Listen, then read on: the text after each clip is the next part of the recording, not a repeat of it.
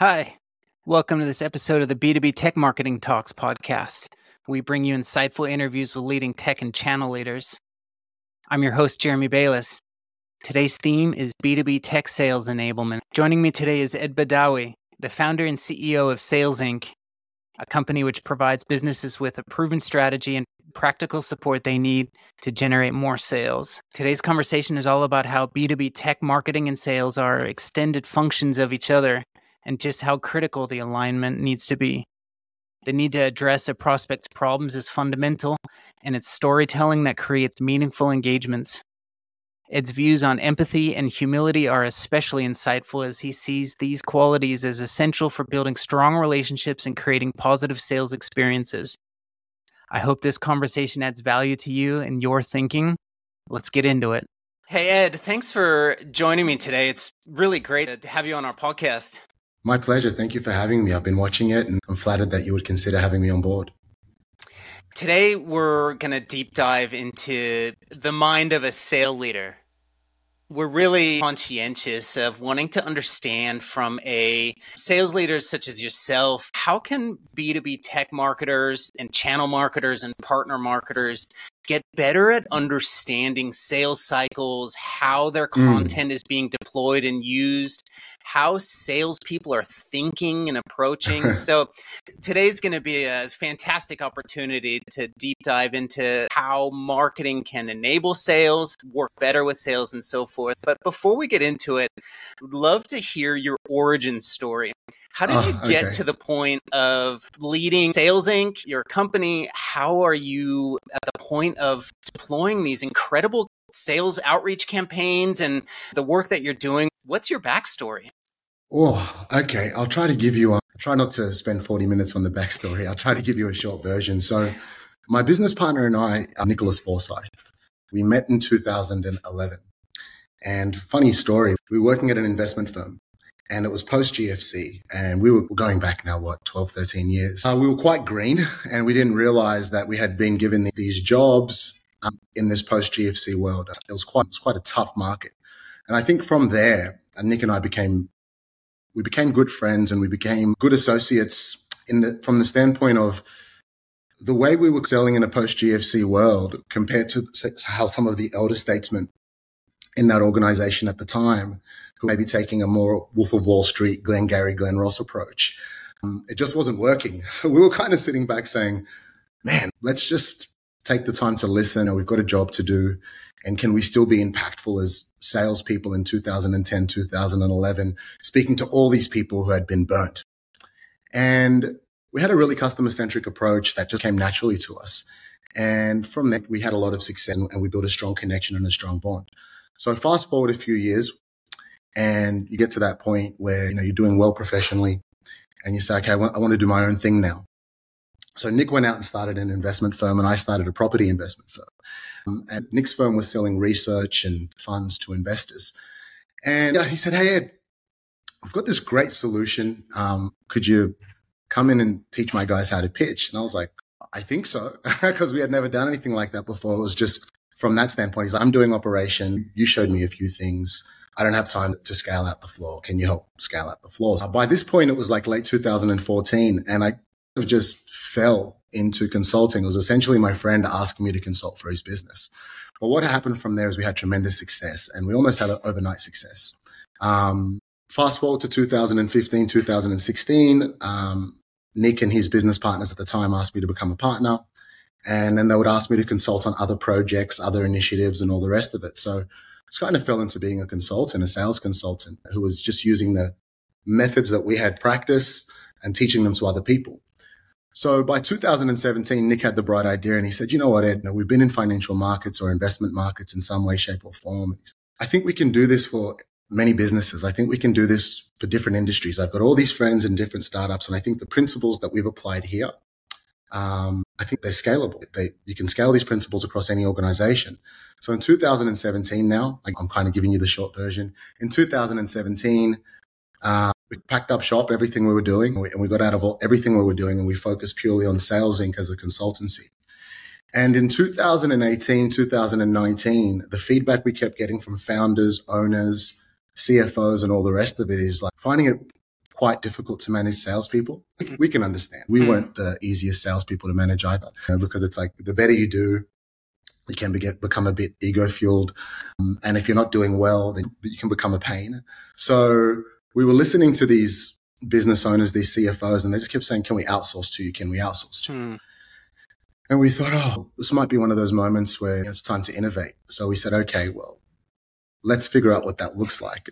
And by late 2019, we moved from just consultancy and training and scaling floors with a hands-on approach to, hey, you know what? We'll create the sales strategy for you, but we'll also execute the strategy for you. Uh, and that's how we got into it. And we started in all sorts of industries. We started in financial markets, financial services, uh, technology, hospitality technology, random things. And then at the start of 2020, when the pandemic hit, we were like, "Oh, have we made a big mistake here?" And then the phone just started ringing. And interestingly enough, it was a lot of the tech companies that were ringing. It was a lot of people in cloud, mm-hmm. um, you know, and it was a lot of people in cybersecurity. And they were like, "Look, we need to keep going." And I, they felt like they needed to diversify their risk a bit. Excuse me. So from there, we just started applying our principles to cybersecurity, cloud campaigns, SaaS campaigns, DRaaS campaigns, all those kinds of things. And it, yeah, it just kind of took off from there. And since then, yeah, we've just helped a lot of different companies scale their solution out into the market, scale their teams and unlock opportunities for them.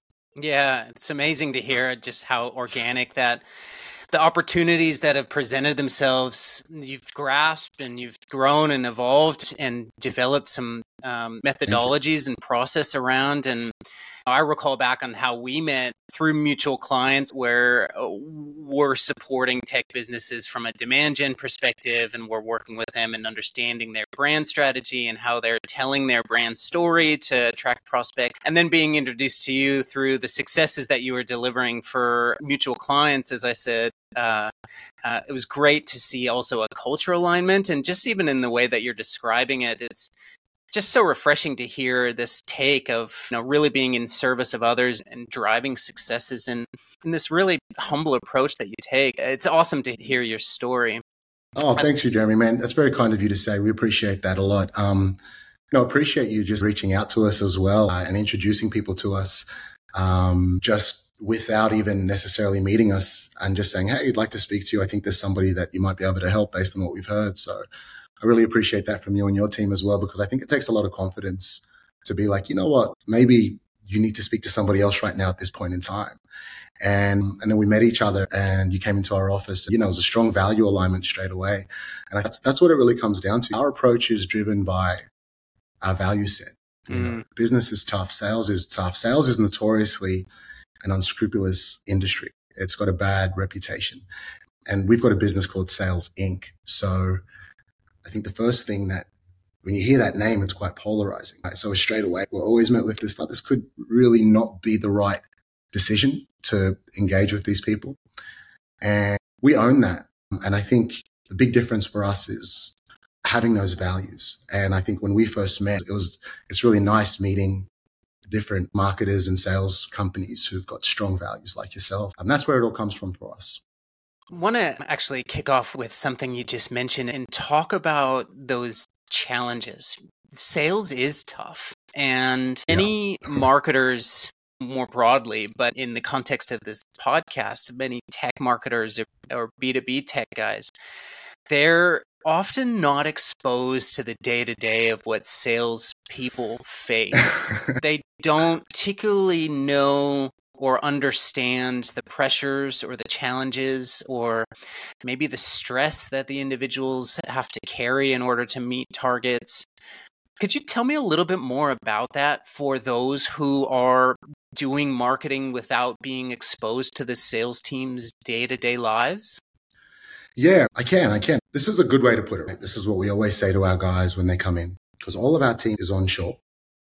And the reality is this, this is what we say. And I think this will paint a picture for the marketers. If you're a fantastic salesperson, like if you're an absolute gun, if you're a wet and you unlock 10 relationships, if you're really good, if you're really fantastic, you're going to face an 80% rejection rate.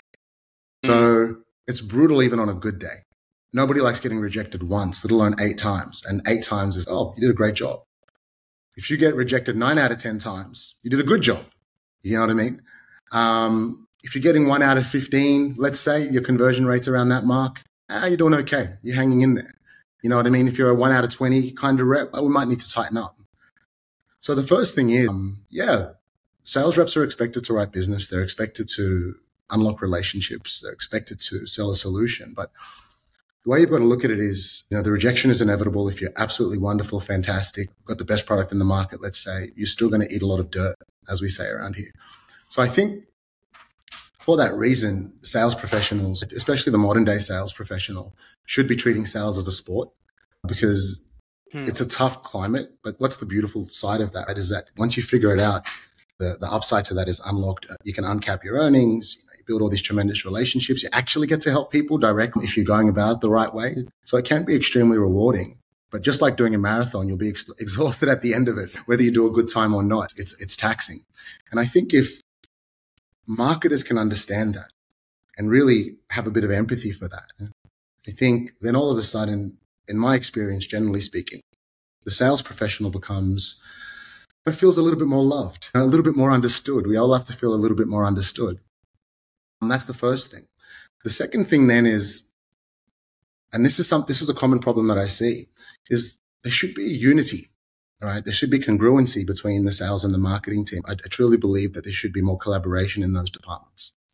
And the message that is created, let's say, just to use some everyday terms, the message that is introduced at the top of the funnel, you need to be conscious of then, okay, what are we then, you know, how is that going to translate to the bottom of the funnel when these guys are closing? Because ultimately, as well, the marketing people, or the marketing professionals, you want to be able to say, hey, we generated that lead from this campaign and it resulted in that deal from that particular individual.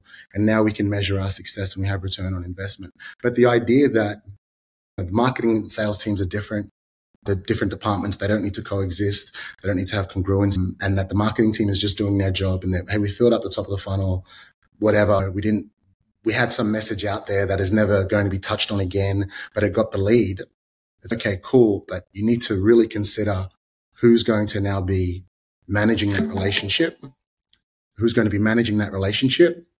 And from there, I think you need to make sure that they've got the ammunition to succeed, which means you have to listen to them as well. So it's a two way street.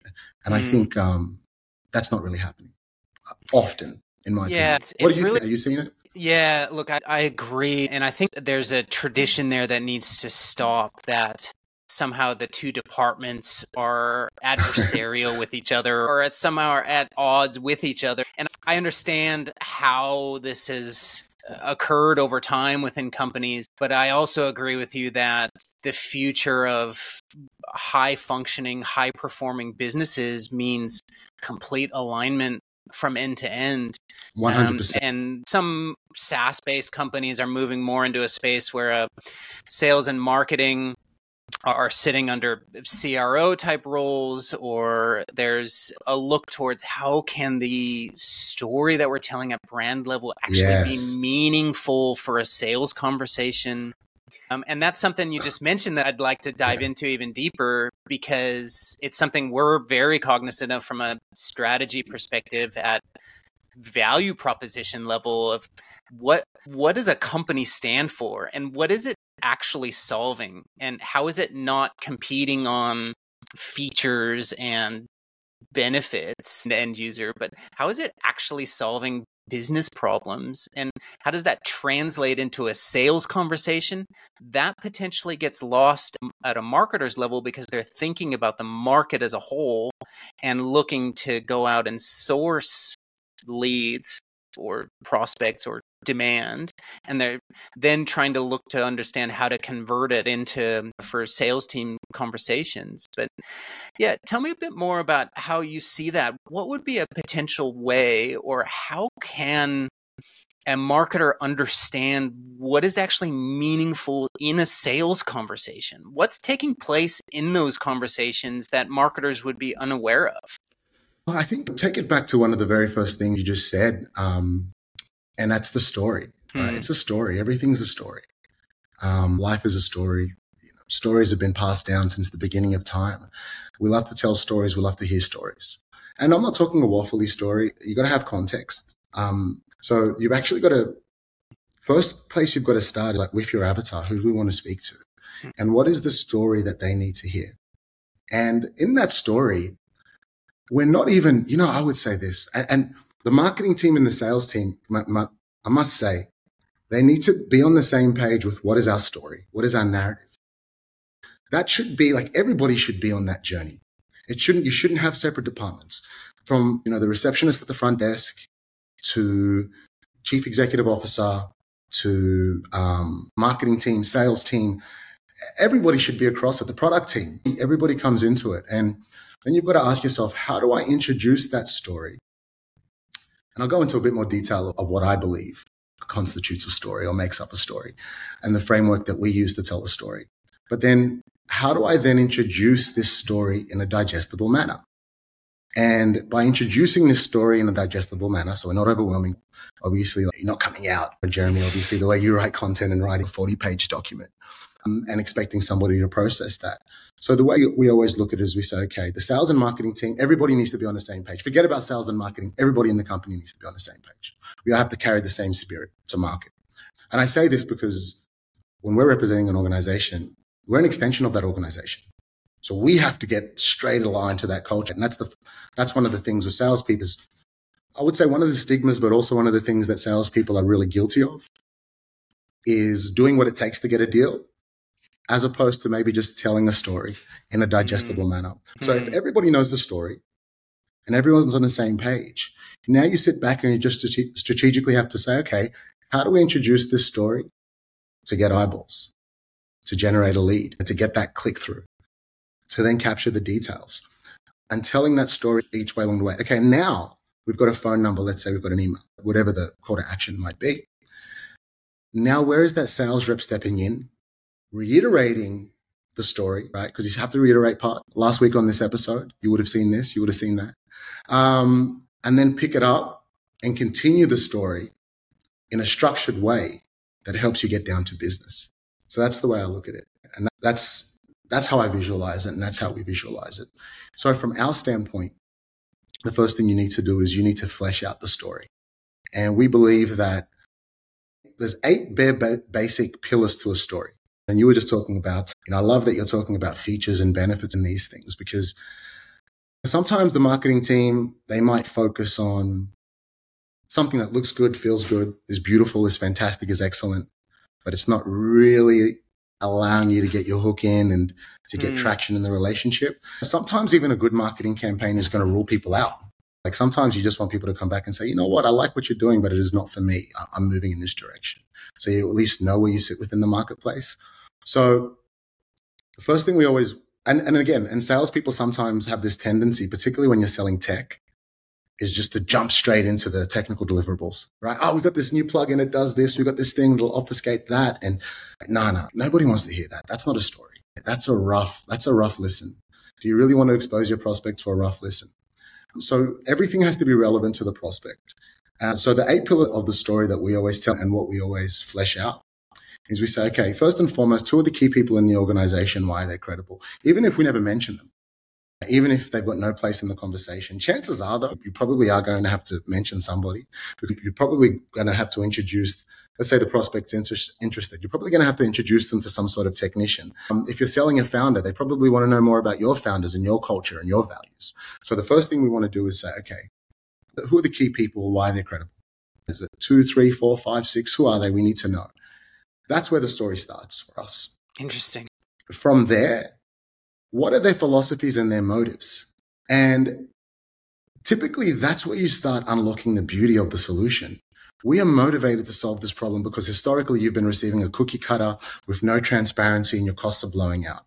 Sarah used to work at this company and she noticed this problem and she didn't like it. So she took a risk and she went out and she started this organization and it was driven by these philosophies and these motives. Motives are really important. Forget about your goals. You know what your goals are. We all want to make more money. We all want to help people. We all need X amount of deals or leads by this period of time. That's cool. You know your goals, disassociate with them. Now focus on your motives. We always say that if you're driving a car and you see a hitchhiker holding up a sign, you're like, ah, I don't know if I want to pick that person up. but if you see somebody pushing their car up the street I think we've all pulled over and helped somebody push their car up the street or help somebody change their tire because mm. you know what they're trying to achieve. So when we know what somebody wants to achieve, we're like, let me help you. Let me help you as best as I mm. can. I like that. You have a noble motive. Even if I don't want to do anything with you, I might be able to refer you to somebody or whatever. And when you start sharing those motives, now you actually have more sustainability in your marketing campaigns and you have more sustainability in your sales culture. So once you establish those things, then we tend to move on. Okay, so what is now the problem that you solve? Let's get into that. So we understand your philosophies and your motives. What problem are you solving? And typically, problem solving, uh, generally speaking, falls into maybe three or four categories.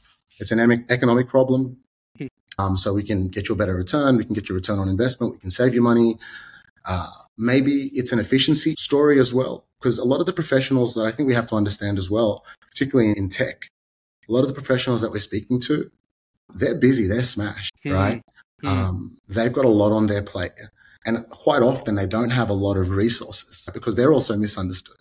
So you've got to really be clear about the problem you're solving for that particular individual and let them know this is the problem that we're going to solve. And if it's an efficiency problem for you, we're going to create that bandwidth with for you. If it's an economic me, problem, we'll create it. And the last thing I was going to say is compliance usually might fall into compliance. So be clear about we're going to solve these problems. Don't go into the technical deliverables, but be super clear. I was going to uh, jump in on this particular point because I'm fascinated by this and also live and breathe this every day as well. Um, the instances where you're selling into people who may not be aware of that problem and yet you're trying to talk about the fact that they have a problem or conversely they don't understand necessarily that they should be looking to resolve something because they've accepted it and therefore are unable to yeah. maybe perceive the value of the product or service as a result and, and, and how do you deal with those types of scenarios Okay, so if we're talking about an economic problem, um, an efficiency problem, a compliance problem. If they're real problems, they actually are creating a level of emotional discomfort. But like a lot of problems we might have, we become accustomed to just dealing with them. It's just another day. This is my life. This is my world. I'm going into the office. I've got no help. I've got no resources. Oh, we're losing money on this department or it's not making money or that's just expensive. I just accept that for what it is. So there's a problem how does that problem impact that decision maker day to day? So I'll give you an example. Uh, might be a lot of people using tape drive, a lot of IT professionals using tape drive at the moment. Like, I'm comfortable with tape drive, it's fine. Um, well, you don't want to move to the cloud, let's say, for whatever reason, say, yeah. Okay, cool. You can sit there and talk about the problem with tape all day, but what is it like to have to wake up every single day. For example, nothing against tape, by the way. Tape is cool. Just an example. we sure, love tape. Sure. Yeah, yeah, yeah. um, what's it like? So we might say, hey, mate, like, how's it going? Are you still changing those tapes every day? Like, and they're like, you know what I am. And that's just a very micro example. But it's like, how is that problem impact, impacting that person? Mate, I'm guessing you're pretty stretched and that you're probably working with legacy software and you've got a very small budget. Does that sound about right? So now all of a sudden we've actually made a human connection. Mm. So if you want to touch on a problem, touch on how that problem is actually not just impacting that business, but how is it impacting that particular professional who you are going to speak to and build a relationship with. Um, and I think from there, once people, once you hear that sigh of, oh yeah, I'm tired of doing this, or I'm tired of doing that, or mate, what's new? It's always been like this. And you start hearing that human side. Now all of a sudden it's a lot easier to be like, let me tell you something. You know what I mean? That's that's what we always look for. What is the human problem that you're solving?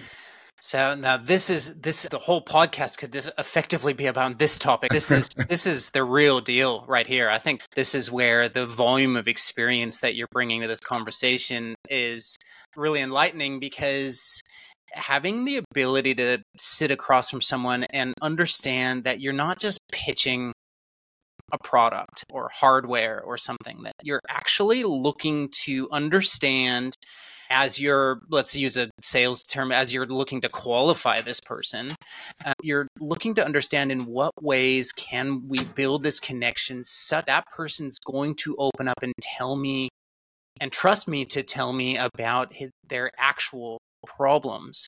It feels like you're at that point not really selling you're helping them solve at that point you're advising, right?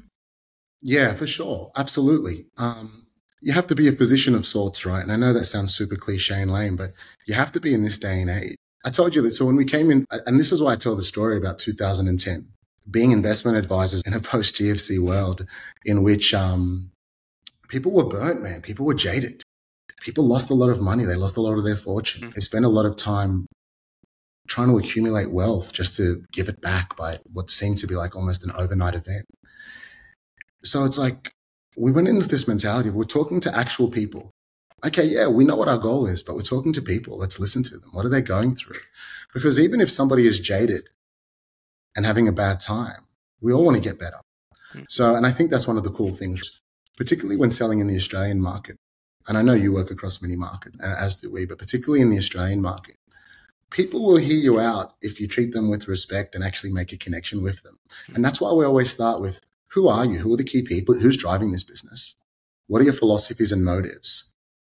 There's this common problem that we found because we used to be in your position that actually kind of makes work suck and makes life suck and makes things a little bit more anxious. Write it from that perspective because we do write email campaigns to databases.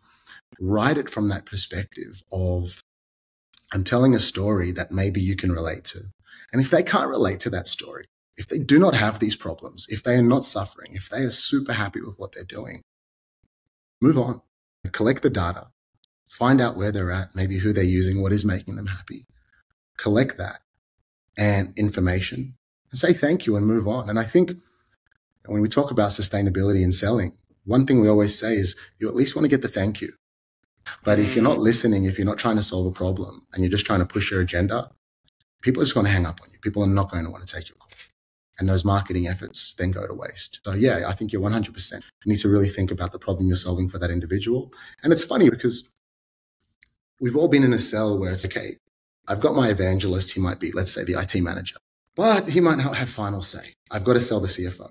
But the CFO's got a whole different set of problems. He doesn't care about you holding a bunch of tape, for example. The CFO cares about, is that stuff going to save me money over the next 12 months? Am I going to look good in my job? So the narrative or the part of the narrative that appeals to the IT manager, the evangelist, is not going to be the same narrative that appeals to the CFO. Mm. So we all need to be cognizant of different things are going to appeal to different people. Different people are going to have to come on the journey.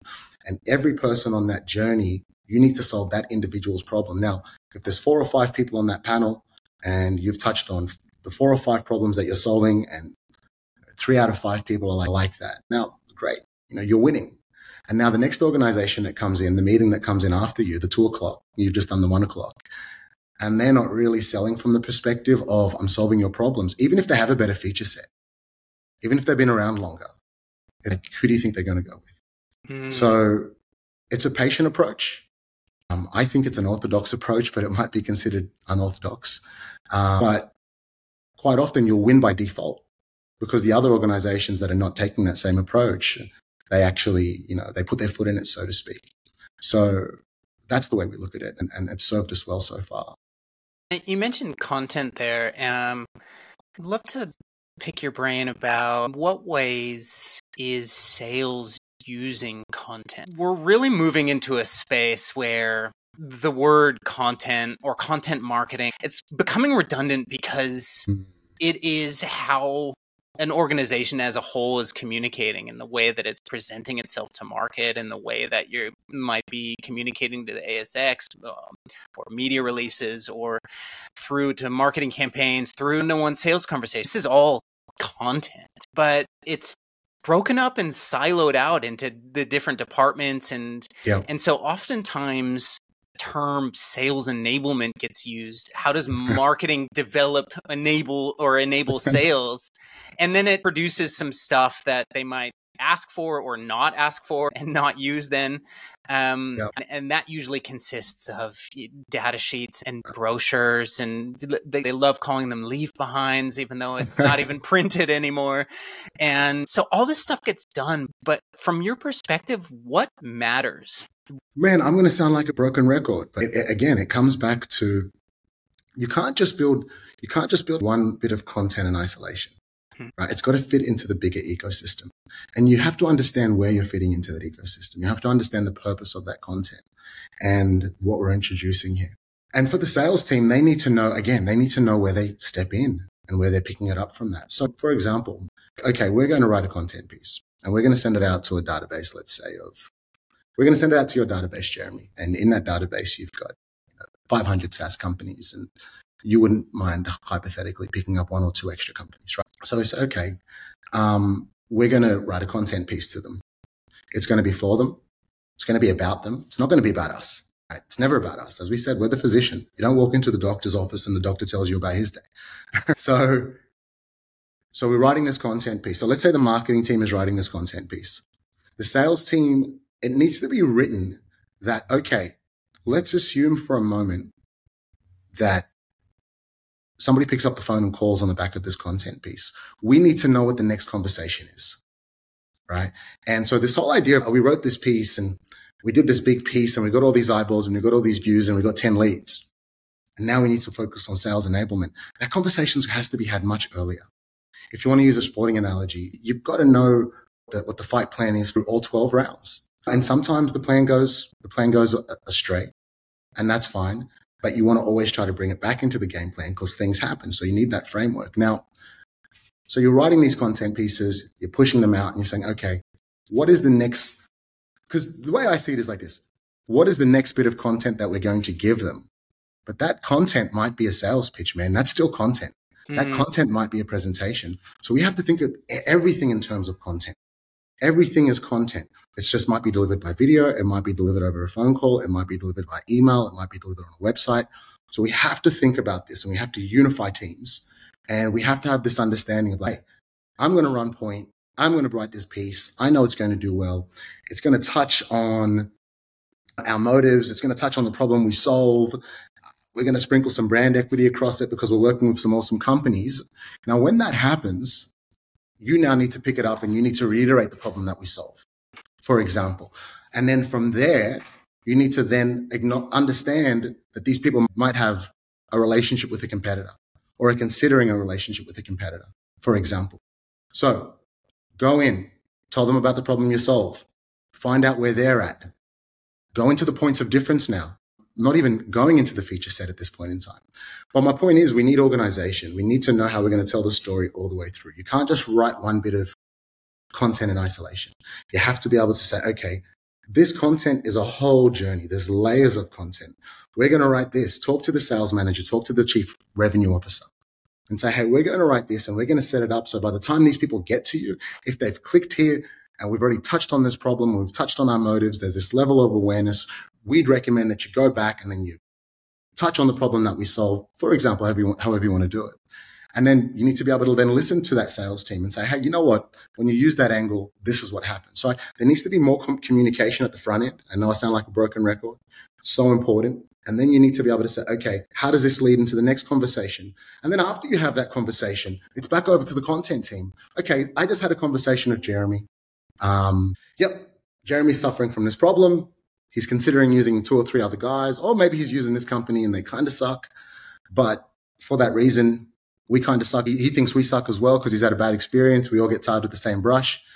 Uh, I want to now, and what's going to then separate us from the competitors or the whatever it might be is we need to talk about our point of difference. So then you might go back to the marketing team and say, we're going to have this conversation.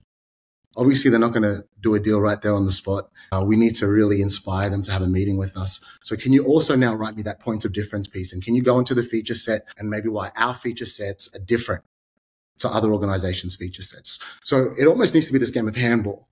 And you need to be looking at it like that. Because if you look at it from a sales perspective, there's three outcomes on a phone call. I'm happy to take the meeting. Maybe I'll take a meeting, but I need a little bit more information. Or can you get the hell away from me? How did you get my phone number? I wish I, I never left my details. That's that brutal part that we talked about. Yeah. yeah. so, so again, we have, you have to be empathetic to both departments to run it together. And it can't be like we did our part, now you do your part. It's got to be this, hey, let's handball this thing back and forth and let's drive this all the way down. Even let's drive this all the way down to the initial presentation because now I've booked the meeting with this person. I've qualified them. I've asked them all that question, the questions. I need to put forward a beautiful deck. Why is a sales guy making a beautiful deck? They're not known for their design work. Send it back to the marketing department now. Hey, I want to touch on these pillars. Boom, boom, boom, boom, boom. I want to transition to then some of the clients we worked with. I want to transition to our guarantees and risks. So we have to have this back and forth handball mentality. And you can't look at marketing just that they did their job at the top. Man, the marketing team is, the marketing team is right there, uh, even to the proposals you're sending. Have you seen some of the proposals that go out there, Jeremy? They do not look good. They need to go back to the marketing team. They need to go back to the content team. I take it from me. Sales guys are not known for their spelling either. So, so, so it's a relationship. It's an ecosystem. We have to get on the same page. And when you do that, here's the best part. The customer has a better experience, right? Because now there's congruency in the message. They're, they're now exposed to a thoughtful process I can, I can also say this to any business owner that is managing a commercial sales team and is managing a marketing team. Isn't it, is there nothing worse than walking past your sales guy and he's typing emails all day? No, those emails should be pre-built by the content team. So the content team, I believe, is also being underutilized and they need to come on the journey. Um, you know, they need to come, they need to come on the journey all the way. And then they need to be getting the feedback as well of how that journey and how that story was told and how it played out. Um, and I just, I don't think that's happening enough. I don't think that's happening enough. But when yeah. it does happen, it's a beautiful experience for everybody. And I find that sales reps then are less likely to burn out because there's framework, there's structure, then there's no more ad hoc. It almost feels like there is a status quo. There's a status, there's a status quo that look, man, just hire a sales guy, go figure it out, go do your thing, run around like a headless chalk. And then we wonder why sales guys are leaving companies and changing companies every 12, 18 months. It's brutal. It's tough. It wears down on you. Then your performance suffers. And then every other part of your life tends to suffer once your performance suffers. And then you want to change jobs. You want to move on. So again, take the time to do it properly. Take the time to get everybody on the same page. Yeah, that really resonates with me. And I, I really see a future here where oh, there's potentially even a breakdown of various success metrics or what traditionally has been measured as success metrics because of I don't know, adversarial relationships or finger pointing and, finger pointing. and and these things devolve into where on the sales side it becomes I just want leads to follow up on and marketing's well if that's our metric we just had a hundred people download our white paper. There's your leads.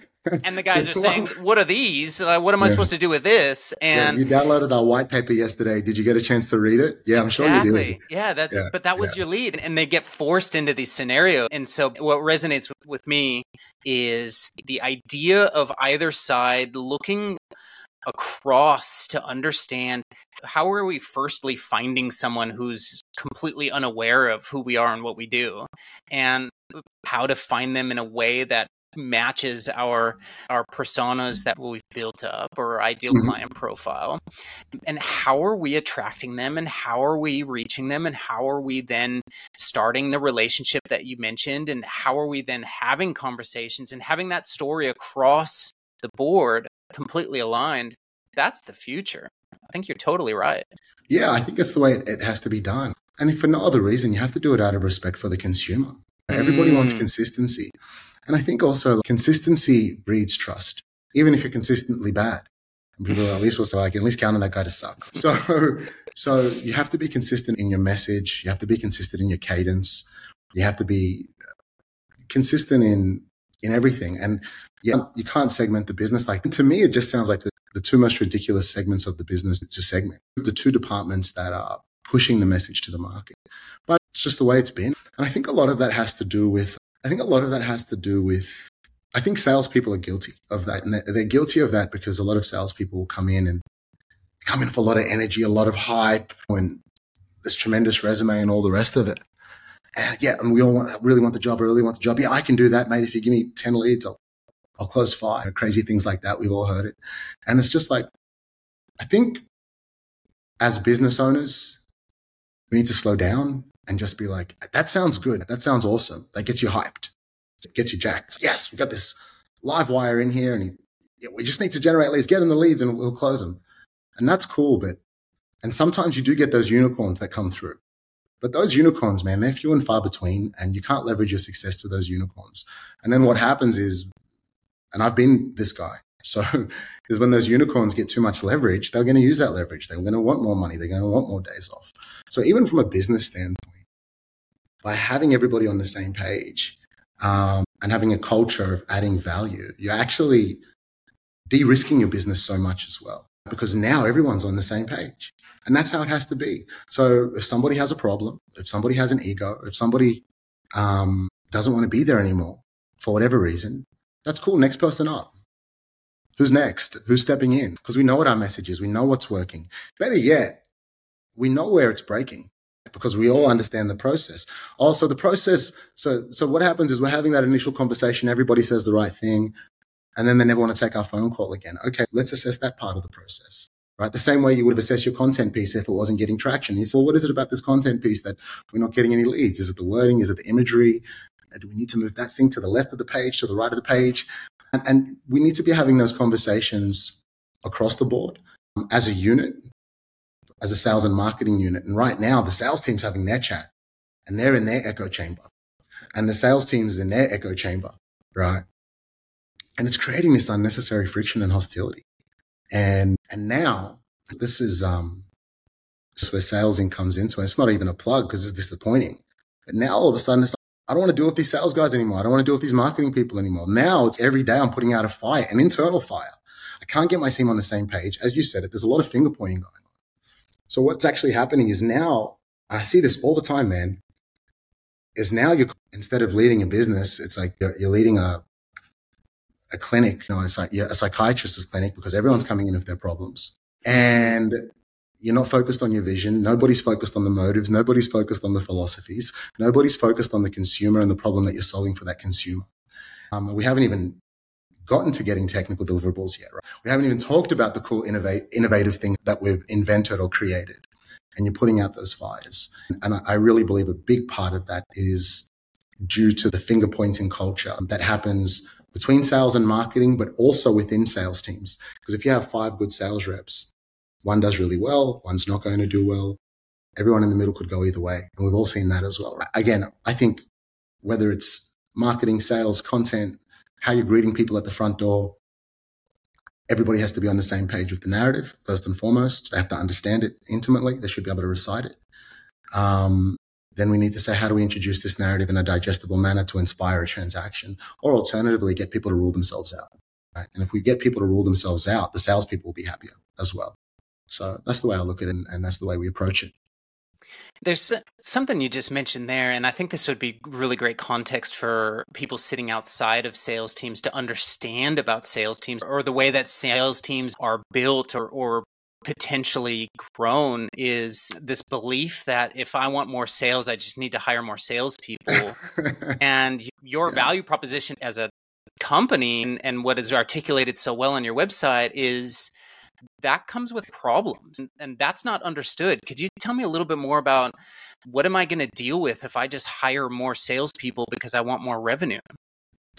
So the way I look at it is like this, right? Is You've got to take it one person at a time. I always say the first salesperson you hire shouldn't just be an enthusiastic sales gun who's going to make 100 calls a day. Yes, you want those qualities. You want all those qualities. They're important. But what you want is somebody who is coming in and saying, Hey, let's create scalable sales process. You know, let me get to know the different stakeholders of the business. Let me spend a little bit of time with the solutions team. Let me spend a little bit of time with the marketing team. And let me then, obviously, whoever I'm reporting to, let me understand what our goals and what our missions are. And let's reverse engineer that. Okay, I need to get three deals a quarter. Okay, great. Realistically, then how many people am I going to need to speak to? You know, and again, running off some, some basic metrics of rejection. Cool. Well, if I'm any good, I should be able to convert 10%. I mean, you got to think even Apple's only got 15% market share and they're like a prolific organization. So uh, when someone starts telling you they're going to convert over 15 to 20%, just say, slow down. Don't put that pressure on yourself. Mm, you know what I mean? Mm, mm. We don't need that much conversion how many deals we need between now and the end of the year. Can you get us there? And you know, if we play a numbers game, if we need 10 more deals by now and the end of the year, then we obviously need more than 10 leads. So you have to bring everybody into that scenario. Now, that's the first thing you need to do is the, so the first person that you bring in, they must have that structure. And then they must introduce that structure to everybody else. It's that simple. And they've got to take, they've got to be able to lead by example for sure. So it's good old fashioned leadership, but they've also got to have a game plan. Because what I typically find to answer your question more directly is that if I go and hire five people, I can guarantee you that you're going to have five people doing five different things. Hmm. How's that going to work? So straight away, you're shooting yourself in the foot because you're taking a, an approach of, in theory, they should all be good, but how five different approaches are not going to work. Everyone's got a different personality and that's fine. You can apply your different personalities to the same process. But the idea that we're just going to bring people in or more people, here's the product, here's solution, or you've been in the space for a long time, mate, you know what it's all about. Go and make some calls. You're just almost sending them into this traumatic response where they're like, oh, it's my job, it's got to make calls, it's got to make calls, it's got to make calls. It goes haywire. We wonder why like, sales guys are having seven shots of coffee a day and then freaking out. I have about five or six. I'm not even, but I'm, but my point is, it's like creating these anxiety provoking environments mm-hmm. by not mm-hmm. having structure and by not creating that alignment. And I think we've all seen uh, fallen salespeople who tell you the wall stories. I used to do this back in the day. I used to do that back in the day. I used to be really good at this and I really used to be good at that. And it's like you've just burnt out because of mm. this unsustainable approach. There's no process here. And sure, processes break down and they need to be re- redefined and reinvented. But if you don't have that process and you bring five people in and you've got five people running around like headless chooks or doing their thing, you're just going to get you're just going to get a lot of fires to put out. That's what I believe. So make sure that first person that you bring in is the right person. Make sure you're implementing the structure and don't just bring somebody in because you have more leads. You need to know what you're going to do with those leads strategically, step by step by step by step. Mm. Um, if you have a super sophisticated solution, you know, there might be seven or eight steps in your sales process. Um, if you have a subscription based solution, okay, it might only be two or three or four steps. That's fine. You don't have to overcook it. But you have to ask yourself, okay, how much information can this person take at a time? Obviously not a white paper, right? White papers are great, by the way. You can leverage them, but don't expect somebody to read a white paper and then want to do business with you straight away. White papers do give you credibility and they can be leveraged in emails, post conversation value adds because we love adding value. Remember, the point of a white paper is to add value. It's not to really sell your solution. Yes. Um, it's a credibility builder. Okay.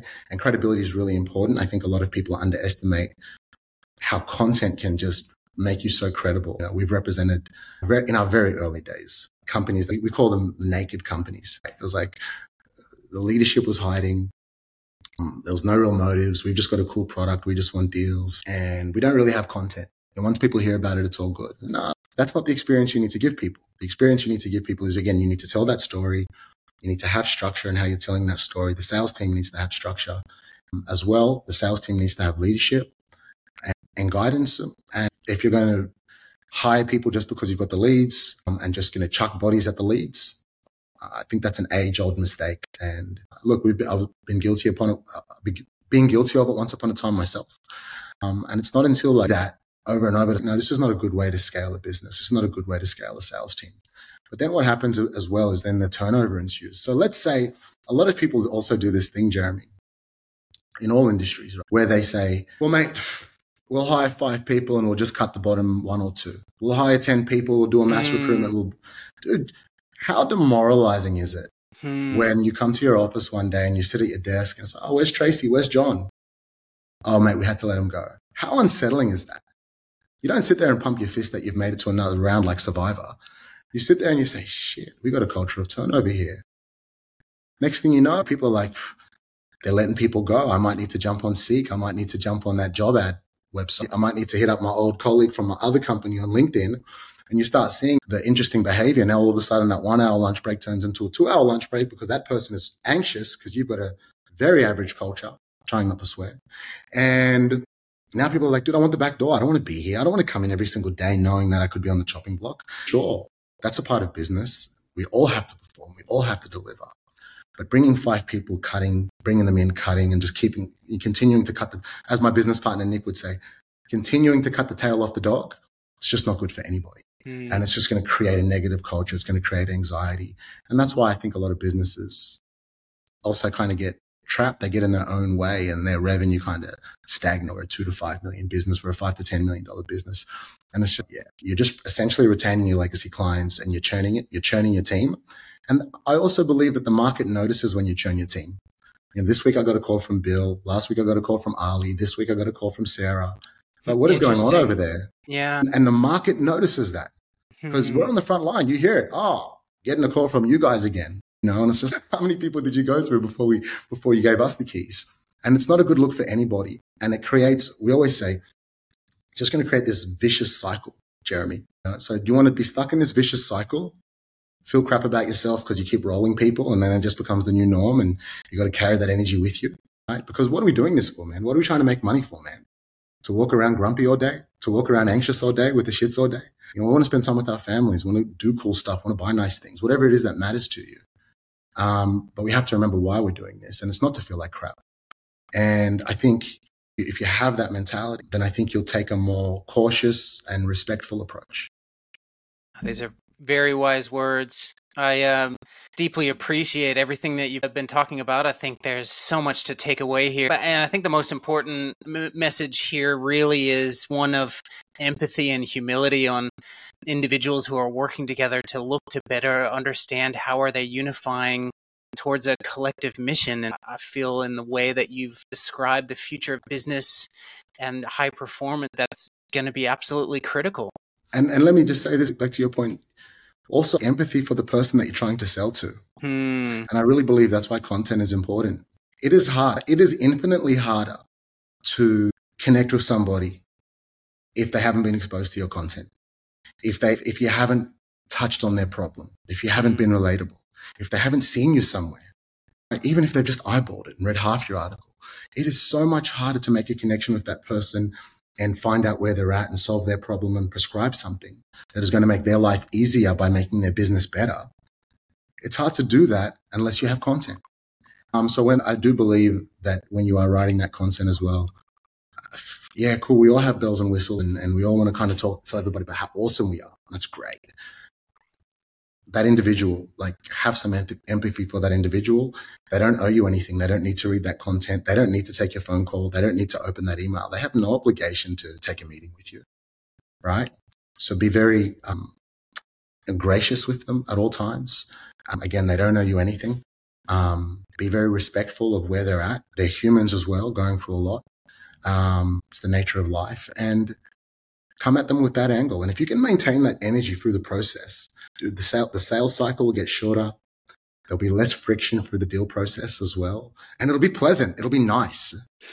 It'll actually be a You'll still be tired at the end of the day, man.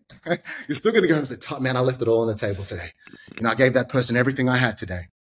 And, and you probably fall asleep on the couch at 8.30. But it's better than going home and being like, all right, man. I just made 100 phone calls. Nobody wanted to take my call back. F and marketing team's putting out crap. Hmm. Ah, I'm exhausted.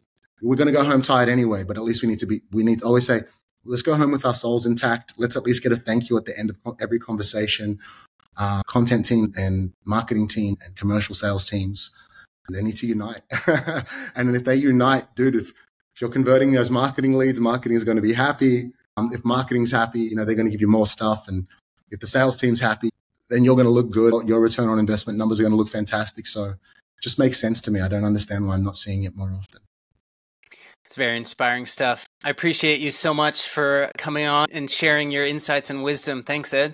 Hey, thanks for having me. We appreciate you guys. And I'm very flattered that you think uh, we'd be worth speaking to. So I really appreciate you guys over there. Thank you. No worries. Thank you.